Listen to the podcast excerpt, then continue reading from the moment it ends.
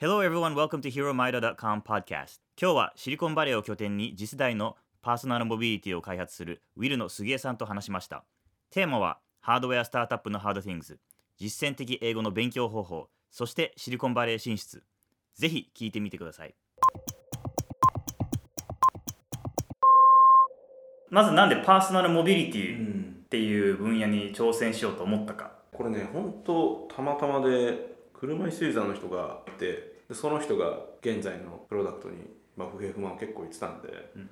そこからただ遊びで始めたっていうのが実はさ最初なんですよね。なんかパーソナルモビリティやろうと思ったらやってたって感じじゃないんですよ。うんだから2010年ぐらいにその人に会って当時そのみんなデザイナーとかエンジニアリングがみんな集まって一室で集まって遊んでたんですよ、うん。なんかいろんなものを作って、うん。でそこでなんかプロトタイプ作ってみようかみたいな単なる遊びで最初始まったっていうのがうん。経緯としてあったっていうのが最初なんですよ、それは会社っていう形でやってたの？いやいやもうね単なるクラブ活動みたいな。うん。週末だけ集まって遊ぶっていう、でまあ、そこに内藤と福岡っていう、まあ、うん。ファウンダーが彼ら中心にやってたんですけど、うん。というのが最初だったんですよね。でで、まあ、プロトタイプできたんで、うん。東京モーターショーに出してみたんですよ。新しいパーソナルモビリティだって、うん。そしたらすごいリアクションが世界中からあったんで、ん。なんか面白そうだねっていうのとまあなんかね結構ねそんなプロトタイプだけ作るのはもうやめろみたいな言う人も結構いて、うん。じゃあまあやろうかなと思って会社にしたのが2012年そっからなんかビジョンに変わってきたのでどのぐらいのタイミングだったの？いや多分ね最初からビジョンって変わんないんですよね、う会社始める前ぐらいに全ての人の移動を楽しくスマートにするっていうのは決めたのかな。ちなみにその最初のプロトタイプっていうのはうん。どういった形でやってたの。結構そのハードウェアってそのフィードバックサイクルはアイデアの検証のサイクルは長いって言われてるんだけど、ね。実際そうなのかっていうところとどういうふうに進めていったのか、確かに、うん。これめちゃくちゃ変わったんですけど、プロトタイプから、うん。なんか最初はなんかもうヘッドホンみたいにバコッとはめて、ん。手動車椅子でこうモータライズ化するみたいなうん。ことやってたんですけど、まあ、そうするとなんかそのつけるのも面倒くさいし、入る時出る時とかなかなか面倒くさいみたいなになって、結構一体に来たんですけど、うんでプロトタイプがどうやってやったかっていうと僕ら最初テックショップっていう、まあ、もう今はなきあのなくなっちゃったんですけど、ん。テックショップっていう本当に工作機械がたくさん置いてあるところで本当に木削ってプロトタイピングして発泡スチロールって作ってでユーザーにすぐ店に行ってみたいなことを繰り返したっていう感じですね。なるほど。その発泡スチロールからこれを実際じゃああ動くものにしようっていうなんかそれを見極めるポイントとかどういうタイミングで決めていくの？あの最初やったのはもうなんか5人ぐらい欲しいって人がすでにいたんですよ。契約書にサインアップした人いたんですよ,、うん。いたんですよ。うんじゃあもうその5人の人だけ声聞きゃいいやっつってプロトタイプしてはうん。その人たちに店に行って、うん仕様っていうのをまあチェックリストバーンと作って、うんこうでこうでこうでこうでこうでじゃあまた次プロトタイプ次プロトタイプ。でなくなってきたぐらいの時に最初の50代を量産化するっていうことをやりましたね。ハードウェアスタートアップならではのこう難しさっていうのってある、これやろうっていう時に結構コミットメントが必要で、っていうのはなんかあんまり引き返し聞かないしお金も使っちゃうんで、なのでなんか最初のプロトタイプとか作って最初にこれを参加しようっていう時はいやもうこれでもこれでダメだったら諦めつくかみたいな、そ そういう会話してましたけどね、ー。いやこれもう一回できないしなとか言ってやってましたね。やっぱりお金かかるとこってやっぱ作る作るとこ実際物を作るとこ実際やっぱそうですね、物体が開発費で物買わなきゃいけないし、うん。あとそのアップフロントで量産例えば1000台するじゃないですか、うん。でこれ例えば原価に2000ドルって考えた時に、ん。2ミリしますよね、うん。1000台作るだけで。それ最初にないきゃ原資としてできないんで、うん。その量産の最初にもやっぱお金かかりますよね。なるほど。ねで調達もこれまで累計30億ぐらい集めてると思うんだけどそうですね。実際どういう材料で今まで集めてきたかっていうのがすごい気になる。そのなんかよくソフトウェアでよくあるのはやっぱなんかこうユーザーこれぐらいついてますとかあはいはい。なんか KPI これぐらい伸びてますっていうのがあるんだけどでもやっぱハードウェアってなかなかそういった分かりやすい急成長 KPI って見せづらいかなと思うんだけどどういった材料を揃えて集めてきたのかな？まずそのなんか気にする点としてマーケットのことはよく聞かれると思うんですよね、うん。じゃあこの市場本当に合ってるマーケットなのかっていう話でいくと、それはもう間違いなく合っていて、うん。高齢化社会につながることになるんで、うん。それは加速度的に伸びていきますと。いうので、マーケットに関しては間違いないですよねっていうような話は VC は全員思ってます、次に何かっていうと今でこそセールスの伸びっていうのは見せれるんで、うん。それこそ次シリーズ C になりますけど、うん。その時はまあ伸びますよ。伸びてますっていうのうん。は結構言えるんですで B の時はなんとなく言えたみたいな、うん。で A の時はなんかほとんど言えないけどプルーフは取れてると、っうん。ていうぐらいの状況だったんでセールスの話っていうのは確かにおっしゃる通り A とかではなんかすごいたくさん言えるって話じゃない、じゃああと何が言えるかっていうと僕はまあ2つあったかなと思ってるんですけど、うん。1個は人見るじゃないですか、うん。VC の方って。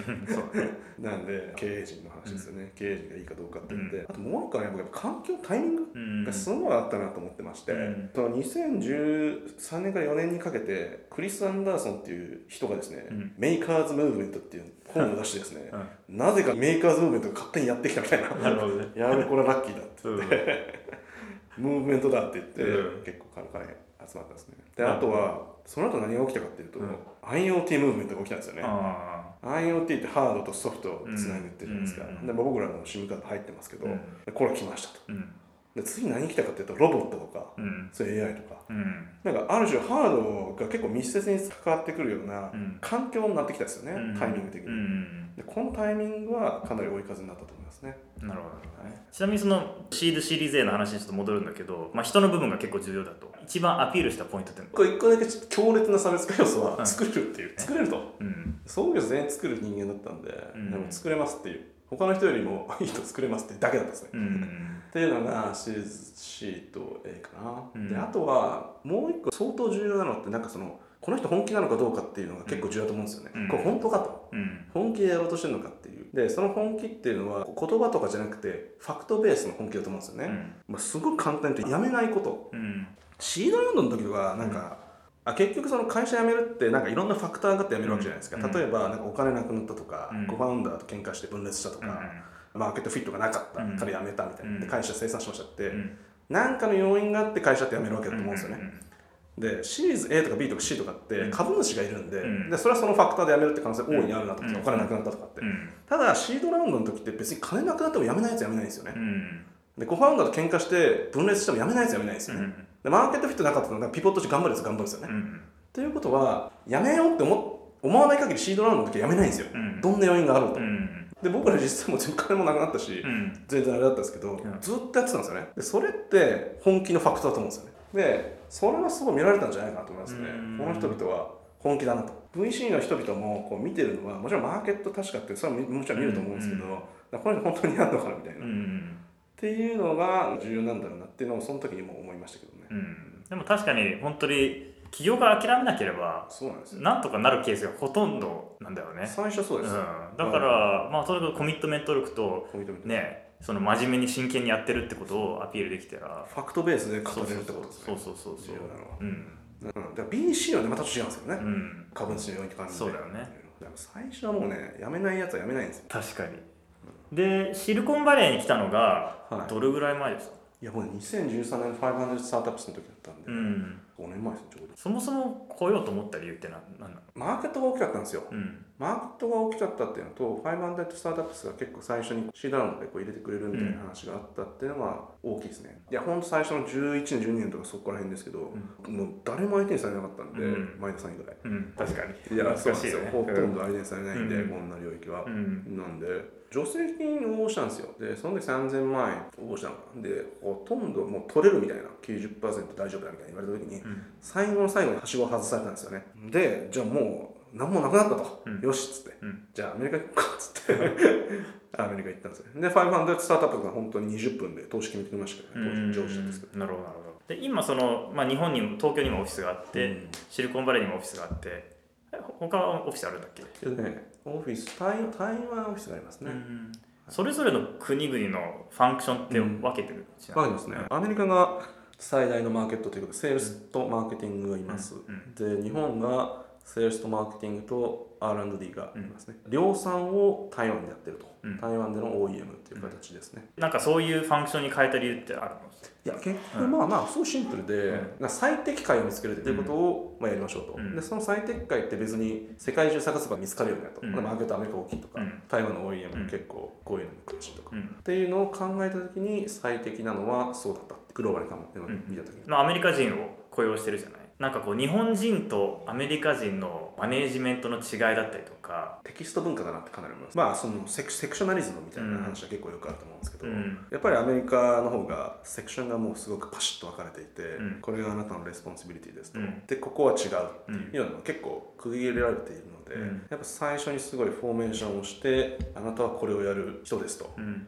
いうのをクォーターの時のそのね最初の KPI 設定だったりとか、うん。それ以前の入社する前うん。の responsibility とかでうものすごい明確にしますね、うん。こっちの方が。うん。で日本の方がもうちょっとやっぱフレキシビリティがあって、まあ、あうんの呼吸が通じて、うん。勝手にこう応用を聞かせてやってくれるみたいなところはやっぱ全然違いますね。うんなるほどね。全然違いますね。全然違う。はい、僕その KPI とかそういうのでも、やった後とか本当にサインとちゃんともらうし絶対に。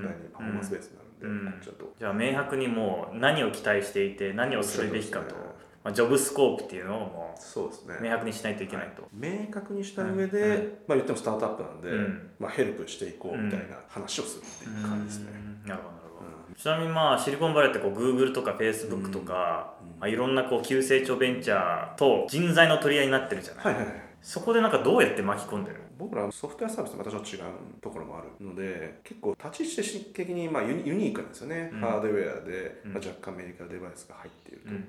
いうところでいくとそんな競合しないんですよ。すごいたくさん。Google とかうん。Facebook とかみたいなところと、うん。だから結構ねやりたいことが明確な人が多いですよね、うん。この分野やりたい、うん。なるほどね。じゃあ今のうちに準備できることってあります？英語の勉強とか僕無駄だと思ったんですよ日本でやるの。おお英語の勉強とかしたことないですよ日本でそれは日本で学んで英語はあんま使えなかったとか？なんか日本で1年勉強するのと、うアメリカで1ヶ月いるのと全然違うじゃないですか、うんなるほどね。まあ実践的に使えるっていうのもあるし練習できるっていうのもあるし。なるほど。英語は苦労しました僕。英語の勉強法をちょっと教えてください。あの気づいたんですよね。やっぱこっち来て英語喋れないどころか分かんないと何言ってるか。うん。これやばいなと。じゃあどっか学ぼうかなと思ったんですけど、うん。経営してるとそんな時間ないなと思って、うんうん。で生きる動線って今生きてるじゃないですうん。か、ね、仕事してとかいろいこの動線の中に英語しかない状況を作り出すっていうことをやったんですよね。例えばブックマークにうん。英語のラジオしか載っけないとか、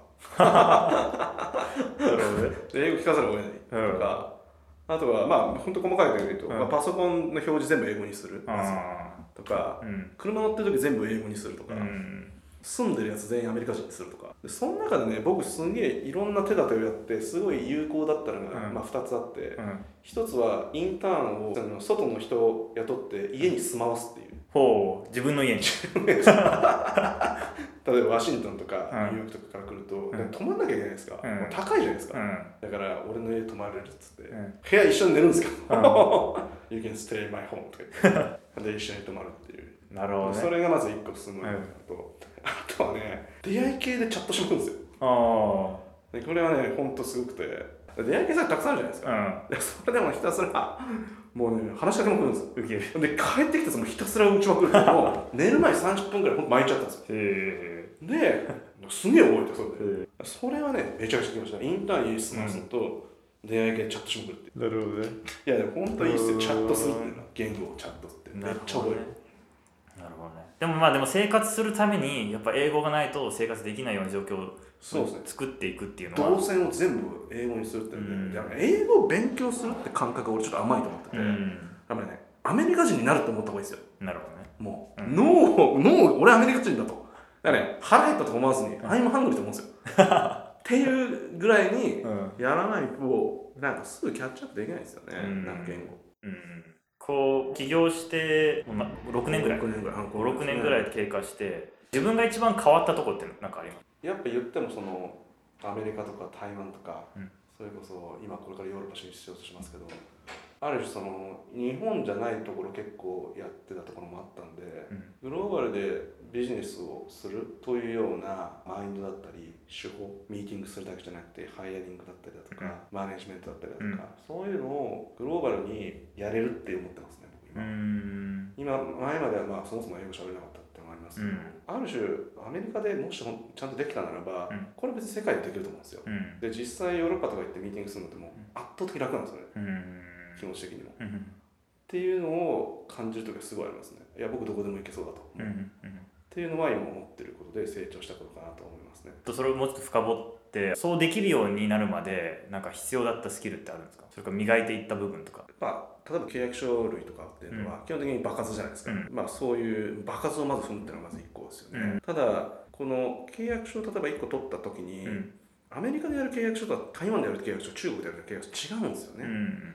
例えばどういうことかっていうとアメリカの場合だったらもう本当に契約書ベースでうん。合理的か合理的じゃないかで、サインした後にこうする。うん。で台湾とか中国とかの場合だと、うん。合理的より以前にリレーションシップの方がもっと重要だから、うん。あの徐々に進めながら、うん。お酒を現地でたくさん飲んで、うん。徐々に徐々に進めていってサインしてないのに始めていって、うんで始めながらサインするみたいな、うんでこれって単なる契約書だけの場数というよりは、うん。カルチャーの理解うんかなと思うんですよね。うんなんで場数でも2つあってその本当にあのエクスキューションのための場数と、うん。あとカルチャーを理解するためのリレーションシップ。なるほどね。このこの2つの場数っていうのが、うん。やっぱスキルセットには重要だったかなと思いますね今。ディールをクローズするとかそういう意味でいくと、うん。例えば台湾とかだと面白いのはそのうん工場と契約するじゃないですか、うんうん。で僕らスタートアップ最初のところって500台のロットとか言ったらうん。ちっちゃすぎて相手にされないんですよね、うん。だけどこれとかもやり方があって、いやいやシャオミ見てくれと3年間でこんなんだぞと、うん。お前ら今た僕ら捕まえてなんてダメだぞっていううん。ミーティングを、うん。あの1日にこうい3社あったんですけど、うん。1社ずつよ4時にセッティングするよ必ず、うん。4時にセッティングして2時間ミーティングすると6時じゃないですか、あご飯食べに行こうって言うんですよね。あなるほどねめちゃくちゃご飯食って飲む飲みまくるんですよ。あ。潰れるじゃないですか。長くなるじゃないですか。うん。で次の日動けないんで、うん。午前中何もしてないんですよ、うで4時になってまた違う会社行ってん。同じことやるんですよ。で三者三様でうん。やろうってなったんですよ。へで僕ら選ぶぶ方になったんですけどその時は、え。ーそれぞれの文化を理解するために何かやったことってある？まあ現地人と話すことですね。例えばまあエンプロイ、うん。入ったエンプロイにうん。こうやろうと思うけどどうするとか、うん。どうやってやればいいっていうのをやっぱ一緒にタッグになってやるっていう。うんことだと思いますよね、なるほどね。で僕らだけは全然わかんないんで、うんうん。なるほどなるほでアドバイザーだったりそれが、あのねエンプロイだったり、うん。でその時にやっぱねメンターこっちで資金調達した時にねうん。出会ったメンターとかにやっぱ聞けるし。うん。で僕ら実はその台湾からも資金調達してるんですよ、うん。そういう意味で。うんストラクチャーうん。として、でそれ彼らが聞いたりだとか、うん。結構やりましたね、なるほどね。うん。他になんか自分が変わったことってあります？やっぱりねよく多分言われてることだと思いますけど、ストレス耐性はちょっと強くなってると思いますけどうね、ん。やっぱり。やっぱストレスかかるんで。そうだね。いろいろ背負うのも大大きいしね。それはストレス耐性が、うん。あのついたんじゃないかなと思いますけどね。なんか発散するためにやってることってある？家族となんかいるっていうのは発散できますけどね、うん。一切喋らないですけど仕事の話とか、うん。だから楽しいですよね、なるほどね。なるほまあ癒されます。どうんあとは僕なんだろうな。 notification 全部消してるんですよ僕。はい全部消し消して、うん自分のペースでやるっていうのがなんかいいですね。なるほどね。なるほどね。たくさん死ぬしたくさん死にそうになるしうん。うんでなんか奇跡をひたすら起こし続けるってことがまあスタートアップじゃないですか、うん。だから結構奇跡だったなっていろいろ思いながら。行くとまあ結構、ね。結構頑張ったかなと思いいますやーすごいとと思うよ本当に。今までは。うんうん。ありがとうございます。ありがとうございます